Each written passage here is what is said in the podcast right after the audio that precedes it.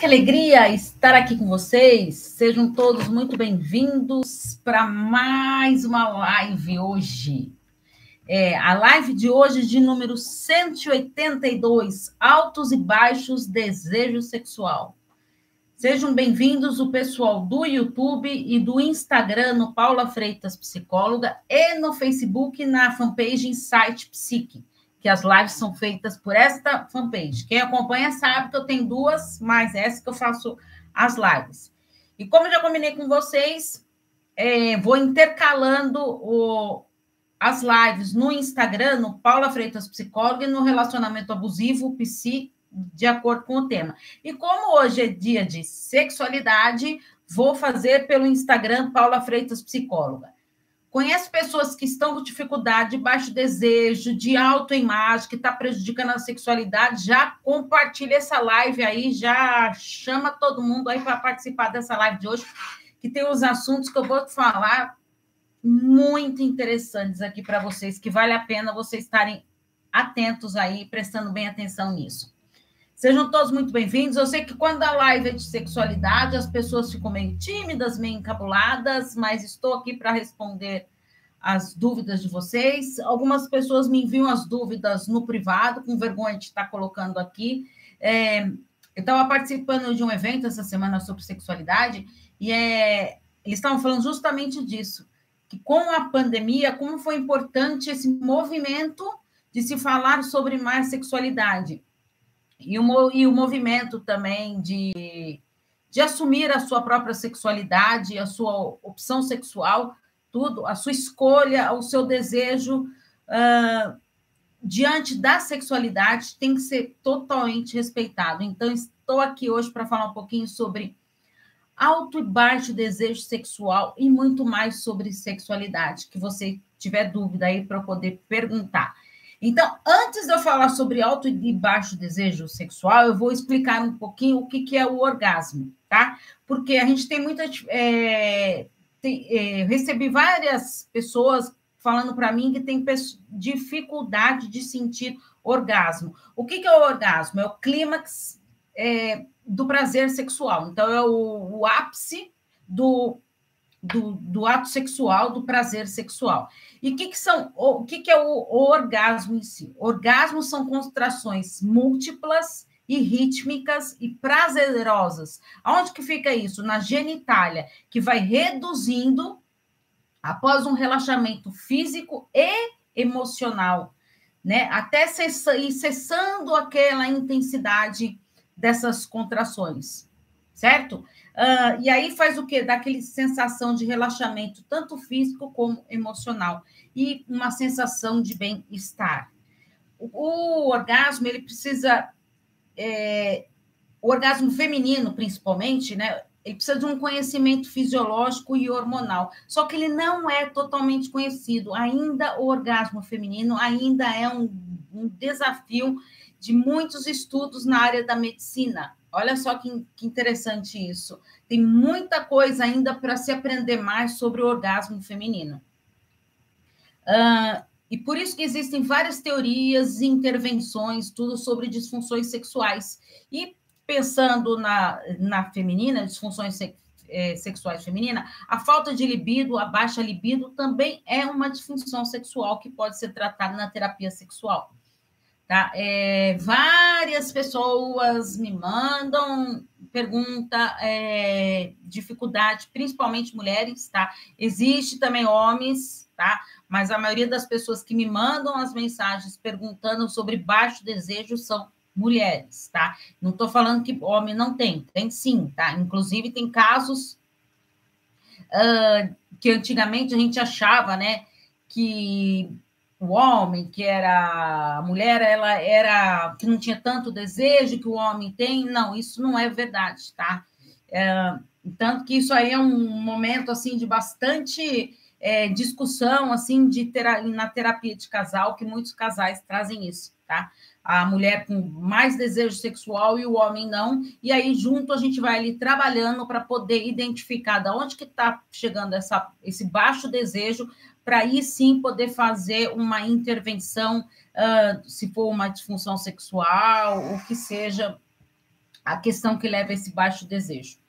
Tá? É, a, a causalidade desse baixo desejo, da pessoa até mesmo não ter o orgasmo, pode ser por N razões tá? N motivos, pode ser de ordem biológica, de ordem psicológica, social, inclusive na função sexual. Às vezes a pessoa ela está com uma, um baixo desejo e ela tem dificuldade de falar sobre isso, de ter um diálogo sexual. O diálogo sexual é fundamental para a conexão dos, é, do relacionamento ali. Alguma dúvida, gente, até aqui? Bem-vindos, quem está chegando aí no YouTube, quem está chegando no, no Instagram. Então, agora eu vou falar um pouquinho sobre a química sexual. A química sexual, vamos pensar primeiro na química. O casal, todo mundo fala assim: ah, mas precisa ter química para a gente se relacionar, tudo. Nem sempre a química é o ingrediente principal de um relacionamento. Isso também tem a ver com a química sexual, uh, que é um ingrediente a mais a química sexual para o relacionamento. Por quê? Tem muito menos a ver com o sexo em si, né, com o ato sexual, do que com o desejo. Então, a química sexual ela está muito ligada com a questão do desejo. É, o desejo do quê? De você se sentir visto, amado, querido, sentir desejado, sentir especial. Isso sim tem mais a ver com a química, que está relacionado com o desejo. Envolve muito mais a amplitude da sexualidade, é, se você for pensar na química é, sexual por esse parâmetro. E, e isso, ela faz o quê? Ele carrega um frisson erótico, essa, essa química sexual, por, pensando é, na perspectiva do desejo sexual. Então, vamos, quando a gente fala de química sex, sexual, é importante a gente associar não somente com o ato sexual em si, mas sim com a questão do desejo sexual, que tem muito a ver com o alto e baixo desejo, que nem eu falei para vocês, que é um assunto muito recorrente que chega para mim nos, no, nos atendimentos, principalmente nos atendimentos de casais, tá? É, então, vamos lá. Existe uma discrepância entre o alto e o baixo desejo. Isso aqui é um assunto super importante, tá? Eu trouxe oh, é, bastante conteúdo aqui para vocês para pensar nisso, que eu quero que vocês parem para pensar um pouquinho uh, em duas pessoas, o casal ali juntos, tá? Uma com alto desejo sexual e uma com baixo desejo sexual. Tá? Então você pensa aí, se você tem baixo desejo ou alto desejo sexual, pensa aí no seu parceiro tendo o oposto disso. Então, duas pessoas se relacionando, um com muito desejo, o outro com pouco desejo, ou quase nenhum desejo. Tá? Uh, o que, que é isso? Ou a pessoa, o parceiro ali, que tem um alto desejo sexual, ele vai fazer o quê? Todos os esforços, vai usar de todas as artimanhas que ele puder para o quê? Curar o parceiro com baixo desejo. Curar, gente, entre aspas, porque na cabeça da pessoa lá de alto desejo, eu, ela assume a responsabilidade para ela, eu tenho que fazer alguma coisa para curar o meu parceiro. Uh, será que ele não sente prazer por minha causa? Uh, será que eu não estou agradando mais? Será que não me ama? Aí começam todos aqueles questionamentos da, é, do casal, né? Então, é, a pessoa com é, eu quero mostrar para vocês que tanto a pessoa com alto desejo, quando lida com uma pessoa com baixo é, desejo, ambos ali estão sofrendo. Porque a pessoa com alto desejo, ela vai querer fazer de tudo para sanar essa dificuldade do parceiro. Só que a responsabilidade não é para ela. E muitas vezes acaba pegando essa responsabilidade para si, querendo sanar, né? É, querer curar, entre aspas, o desejo, a falta de desejo do parceiro ou baixo desejo. Tá? Então, isso, olha só a responsabilidade, então, da pessoa com alto desejo de querer, meu Deus, eu tenho que fazer de tudo aqui para a pessoa se sentir amada, querida. E aí, me imagina, né? Autocobrança total, e aí as coisas não fluem, o relacionamento não flui. E por que que acontece isso? O parceiro com, com alto desejo, ele vai fazer de tudo para o quê? Para agir mais ativamente na, vamos pensar já na relação sexual. Então, ele vai fazer de tudo para estar tá bem ativo ali na relação sexual. Enquanto que o parceiro com baixo desejo, ele pode meio que controlar este processo. Olha só que importante isso. Como assim, Paula? De uma pode ser de propósito ou ou não, de uma maneira até inconsciente. Eu não, não preciso fazer nada, tá? Não preciso me esforçar para aumentar o meu desejo, porque meu parceiro está empenhado nisso, de querer aumentar o, o meu desejo. Então a pessoa mesmo meio que se acomoda nesse processo. Conseguem entender? Como é, é difícil é, a responsabilidade que essa pessoa de alto desejo pega para si? Né? Uh, e aí, o que acontece? Faz com o parceiro que tem baixo desejo, ele vai atuar cada vez menos na relação sexual. Por quê? Se meu parceiro com alto desejo, ele quer me estimular, ele quer estar lá agindo mais ativamente na relação sexual, por que, que eu vou fazer esforço para isso? já que eu já não tenho tanta vontade mesmo, já que eu não estou querendo mesmo, eu só estou aqui para poder agradar meu parceiro, que isto acontece muito, tá? A pessoa com baixo desejo, ela acaba tendo relações sexuais apenas para agradar o parceiro, tá? Isso é clássico, isso acontece muito. É importante vocês entenderem isso. Então, o parceiro com baixo desejo, ele já tinha o que meio que desistido da sua competência sexual. Ah, acho que para mim é assim mesmo, acho que é, é, é, de mim mesmo, acho que eu não, não sou muito chegado nisso, não. Ah, já passou, já foi a época, e aí não quer procurar ajuda, não quer fazer nada. Por quê? Está desistindo da sua competência sexual. Só que aí tem um parceiro lá com alto desejo. Então, olha só as discrepâncias que vai ocorrendo. Só que você pensar assim, uma pessoa que tem baixo desejo, ela tem pouco a perder em termos de posicionamento porque ela já não tem vontade para aquilo. Então, ela não tem interesse em se posicionar no relacionamento, ah, na, na sua sexualidade. E ela tem pouco a perder e muito menos pouco a ganhar, porque ela não está interessada.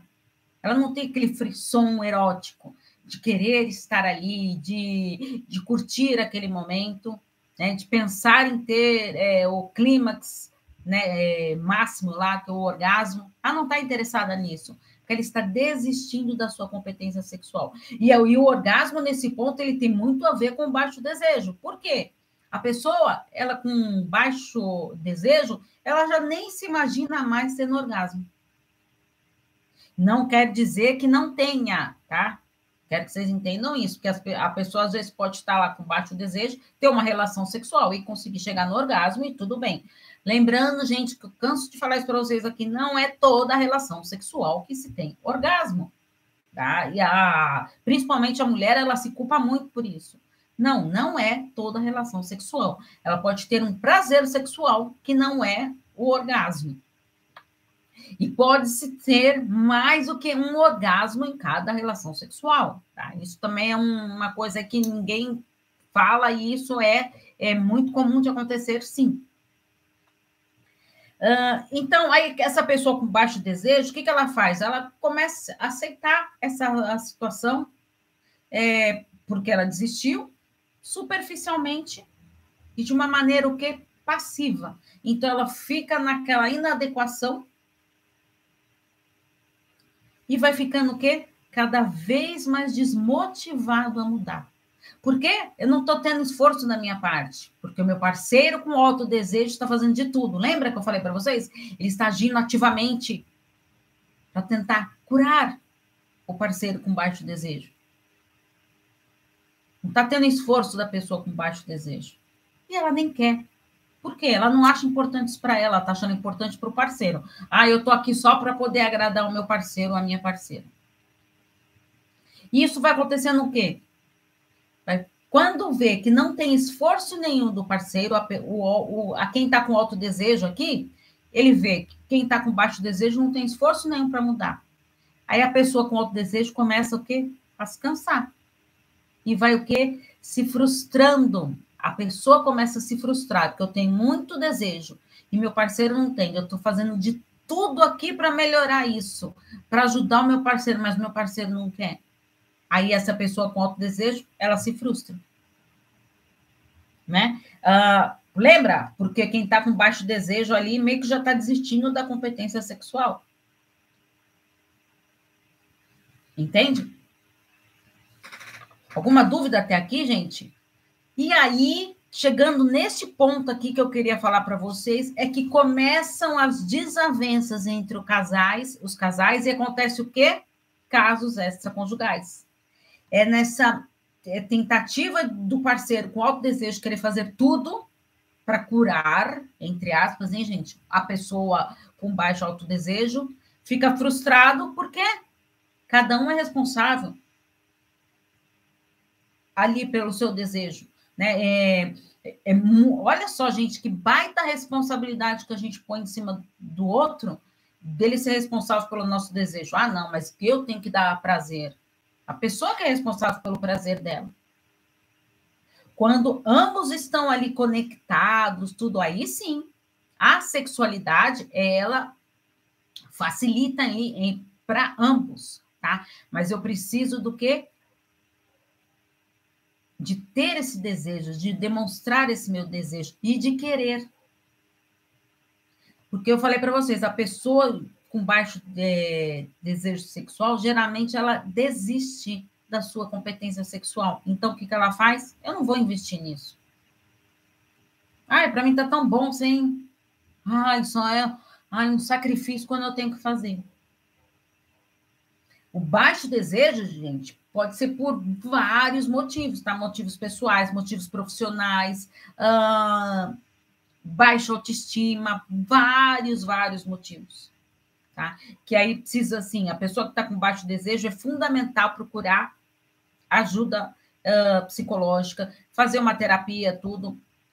E aí, se for terapeuta sexual, né, é muito mais fácil ali de lidar com, aquela, com aquelas questões. Porque, assim, às vezes as pessoas vêm é, para atendimento comigo e aí falam assim: ah, Paula, mas é.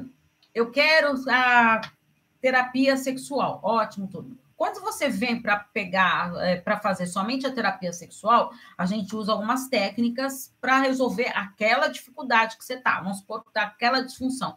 Então, vai, é, vamos supor, ejaculação precoce. Aí vem lá a pessoa lá com ejaculação precoce, então, ah, eu quero resolver essa minha dificuldade. Foi lá sozinho, lá na terapia sexual, quero resolver essa dificuldade. E aí vão ser é, é, trabalhado, descobrir o porquê disso. Ah, já fui médico, já fui em tudo quanto é lugar, é psicológico. Tá. Então, vamos trabalhar com isso. Aí, o, o terapeuta sexual, ele vai é, explicar algumas técnicas, algumas intervenções é, terapêuticas que o paciente vai fazer em casa, com, sozinho ou com o seu parceiro, com a sua parceira. Tá? Entendem? Isso.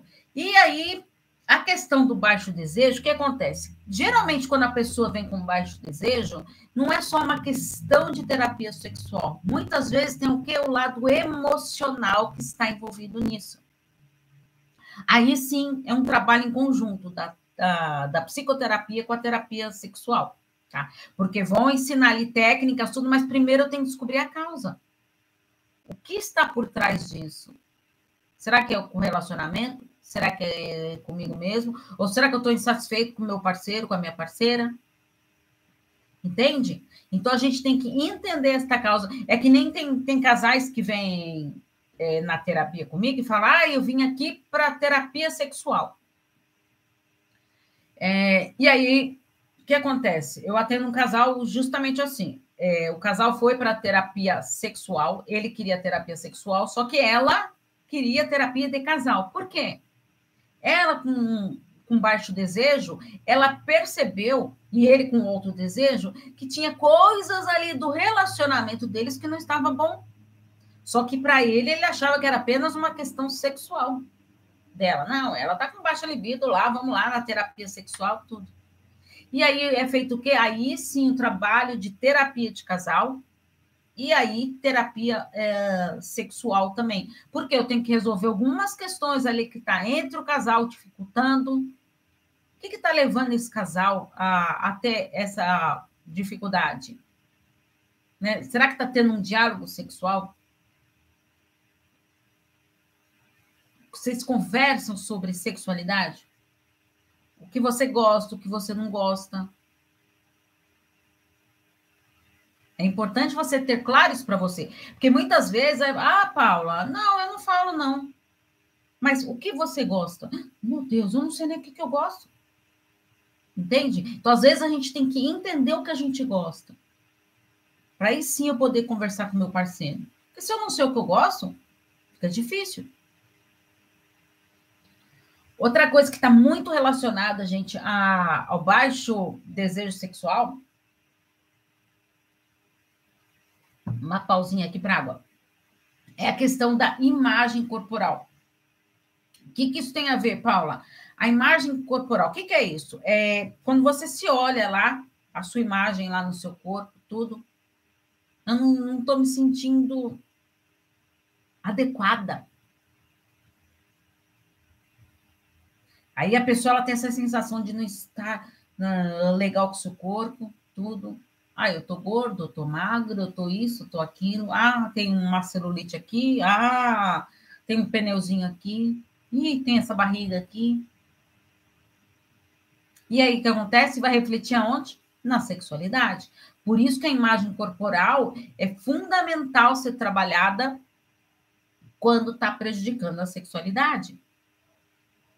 Porque quando a gente tem uma insatisfação com o nosso próprio corpo, prejudica muito o relacionamento. Primeiro que já se prejudica com você mesmo, né? Porque você já é, não está bem com você mesma, porque você não, não está gostando do seu corpo, não está gostando do que você vê aí vai prejudicando o relacionamento e, consequentemente, a sexualidade.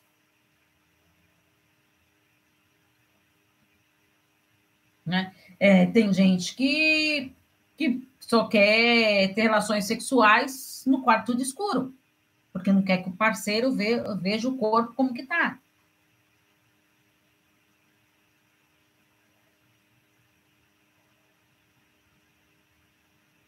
É, eu já atendi casos de, de não tirar o sutiã porque achava que um peito era um seio era menor do que o outro, tudo, e não se sentia confortável e não queria isso, e aí usava o, sutiã.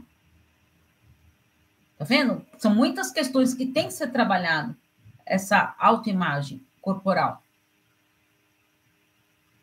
para não prejudicar a sua sexualidade e nem o relacionamento. Por que que acontece? Porque aí eu vou deixando a relação é, sexual por uma insatisfação com o meu próprio corpo. Quando você não está bem com você mesmo, você olha para o seu corpo, nossa, não quero nem olhar para o espelho lá que eu não estou legal comigo. Aí vai prejudicando até a sua vida pessoal, o seu bem-estar, a sua qualidade de vida, porque você coloca tanta importância naquilo que você esquece todo o resto. E aí você acaba estando insatisfeita com tantas coisas, só que aí acontece o quê? Essa insatisfação pessoal, você acaba transferindo para o seu corpo. Entende? Então, às vezes, você não está satisfeito ali no seu relacionamento. Ai, não estou feliz mesmo. Ai, não estou feliz com o meu trabalho, com alguma coisa. Ai, eu, essa correria de casa, os meus filhos, muita coisa para fazer, tudo filho pequeno, eu tenho que cuidar muito, tudo e aí você transfere para o corpo. Olha só como eu estou feia, olha como eu estou acabada. Entende? Então, isso é muito é, comum de acontecer. É, a, a, mulher, ela, quando ela está com essa auto, principalmente a mulher, tá? O homem também, mas assim, a mulher, ela, quando ela não consegue ali lidar com essa autoimagem, né? É, devido ao seu próprio eu, por quê? Ela está um vazio interno. Então, preciso preencher esse meu vazio. Meu parceiro vai preencher meu, meu vazio? Não. Jamais. Se você for pensar nisso, desiste. Ninguém é responsável em preencher o seu vazio. Somente você mesmo que é responsável por isso. Só eu que posso preencher o meu vazio interno. E, e, vamos combinar, é uma baita responsabilidade que a gente quer colocar na. não assumir as nossas responsabilidades e colocar nas costas do outro. Do outro ser é, responsável por preencher o que eu estou sentindo aqui, o meu vazio. Não é? Já parado para pensar nessa ótica? Como é difícil colocar essa responsabilidade para o outro? Então, na terapia trabalha isso, a autoimagem, porque a autoimagem é, corporal, né? Ela tá ligada o quê? Com a autoestima. E para eu trabalhar a minha autoestima, eu vou trabalhando a minha autoimagem, vou trabalhando a minha autoconfiança, trabalho a minha autoimagem, minha autoconfiança, meu autoconhecimento, meu autoconhecimento erótico. Você conhece seu corpo? Que você gosta, que você não gosta? O autoconhecimento erótico é fundamental para poder lidar com a minha sexualidade. E aí eu faço o quê? Vou nutrindo o quê? Meu amor próprio. Amor próprio, Paula, nem sei o que é isso. Então, até quando você vai ficar nessa de não querer se amar, se valorizar, gostar de você, se respeitar? É, é super importante, gente, a gente desfocar da beleza que a gente tem idealizada. Sabe que é, em alguns casos que eu trabalho na, em, em terapia com alguns pacientes, quando está com uma muito baixa autoestima, aí a pessoa tem o quê? Tem tendência a, a se comparar com os outros, né? E aí eu já, eu já, eu já atendi alguns casos, tive que pedir para parar de olhar as redes sociais. Aí você olhava o Instagram da pessoa, só seguia a, atrizes, cantoras, tudo lá, e falando: olha que corpo lindo, olha que maravilha. E isso vai acabando mais ainda com a autoestima.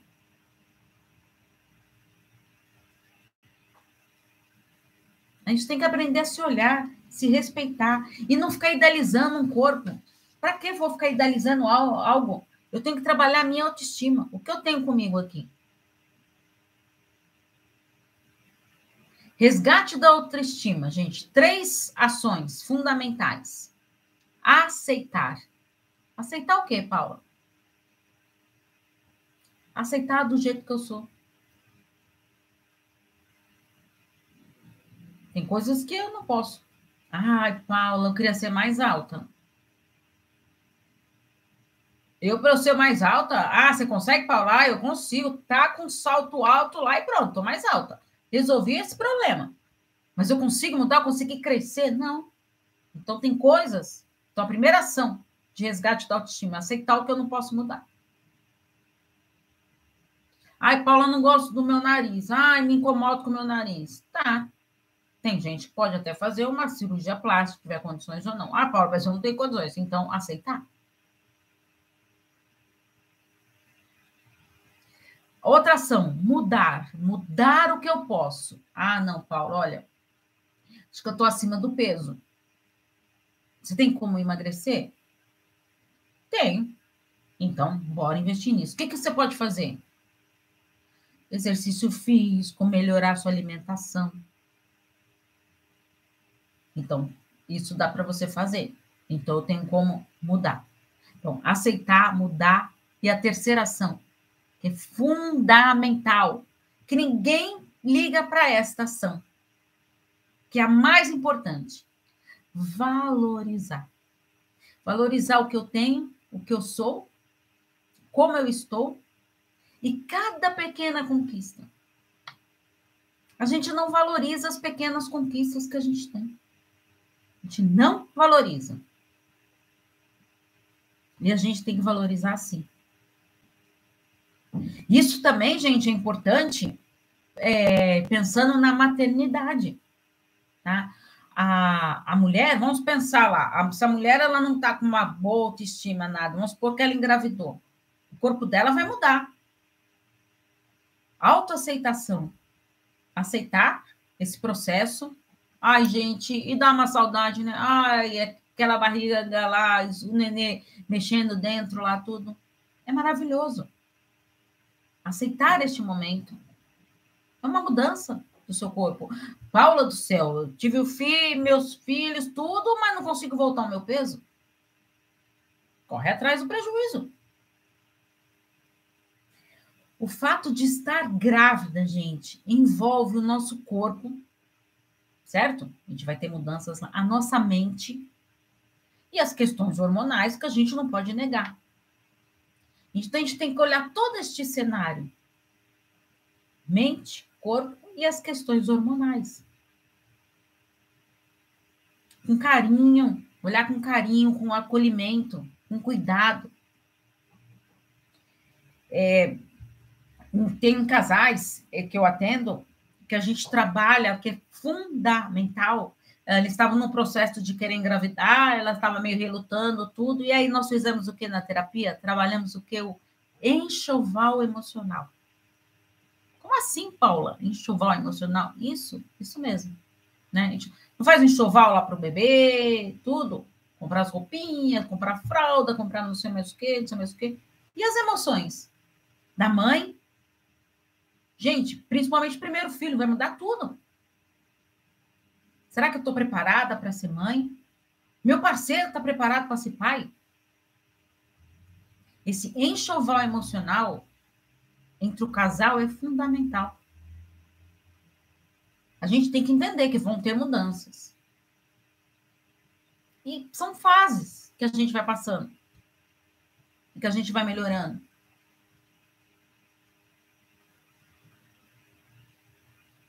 Dar tempo ao tempo. Mas sempre valorizando as suas conquistas. Sempre. Gente, e vou falar para vocês: esse trabalho de terapia de casal, de enxoval emocional, ah, é um trabalho tão gratificante que vocês não imaginam. Muito gostoso de trabalhar o enxoval emocional. A maternidade é maravilhosa. É esplêndida, gente. A gente tem que acolher isso, aproveitar, curtir. Certo? Se vocês, é, de tudo que eu falei aqui, autoimagem corporal, maternidade, do enxoval emocional, da sexualidade, autodesejo, baixo desejo, uh, do, do orgasmo, da sexualidade em si, conhece pessoas que estão passando por essa dificuldade, já compartilha essa live aqui. Como sempre, eu salvo a live e deixo no canal do YouTube todas as minhas lives. Gente, hoje é de número 182, tá? E quero contar aqui uma novidade para vocês. Eu estou preparando um aulão sobre dificuldades nos relacionamentos. Mas no quê? O que, que mais eu. Quem participa das minhas redes sociais está vendo é que eu estou colocando várias perguntas lá, tudo sobre dificuldades nos relacionamentos, porque eu estou olhando tudo que vocês estão trazendo para mim para ver qual que é a maior dificuldade lá que os casais têm para eu poder fazer esse aulão gratuito aí para vocês, tá bom? Bastante conteúdo para vocês sobre é, a dificuldade aí que eu estou fazendo esse levantamento, tá bom? Então, se não me acompanha, me acompanha lá nas redes sociais, no Instagram, Paula Freitas Psicóloga, e também no Relacionamento Abusivo PC, no canal do YouTube, Paula Freitas Psicóloga, podcast, gente, nas maiores plataformas digitais, Relacionamento Psicologia. Inclusive, quero deixar um beijo carinhoso para o pessoal lá do podcast, que me manda é, mensagem no WhatsApp, tudo, me dando sugestões, tirando dúvidas. E também o pessoal do TikTok, no Paula Freitas Psicóloga lá, que também me manda. Uh, faz comentários lá nos meus posts, tudo. E muito obrigado pelos comentários de vocês. Uh, espero ele estar tá podendo contribuir um pouquinho com vocês, tá bom? Muito obrigado, gente. E até quinta-feira que vem, às 19 horas, encontro marcado comigo. Tchau, tchau.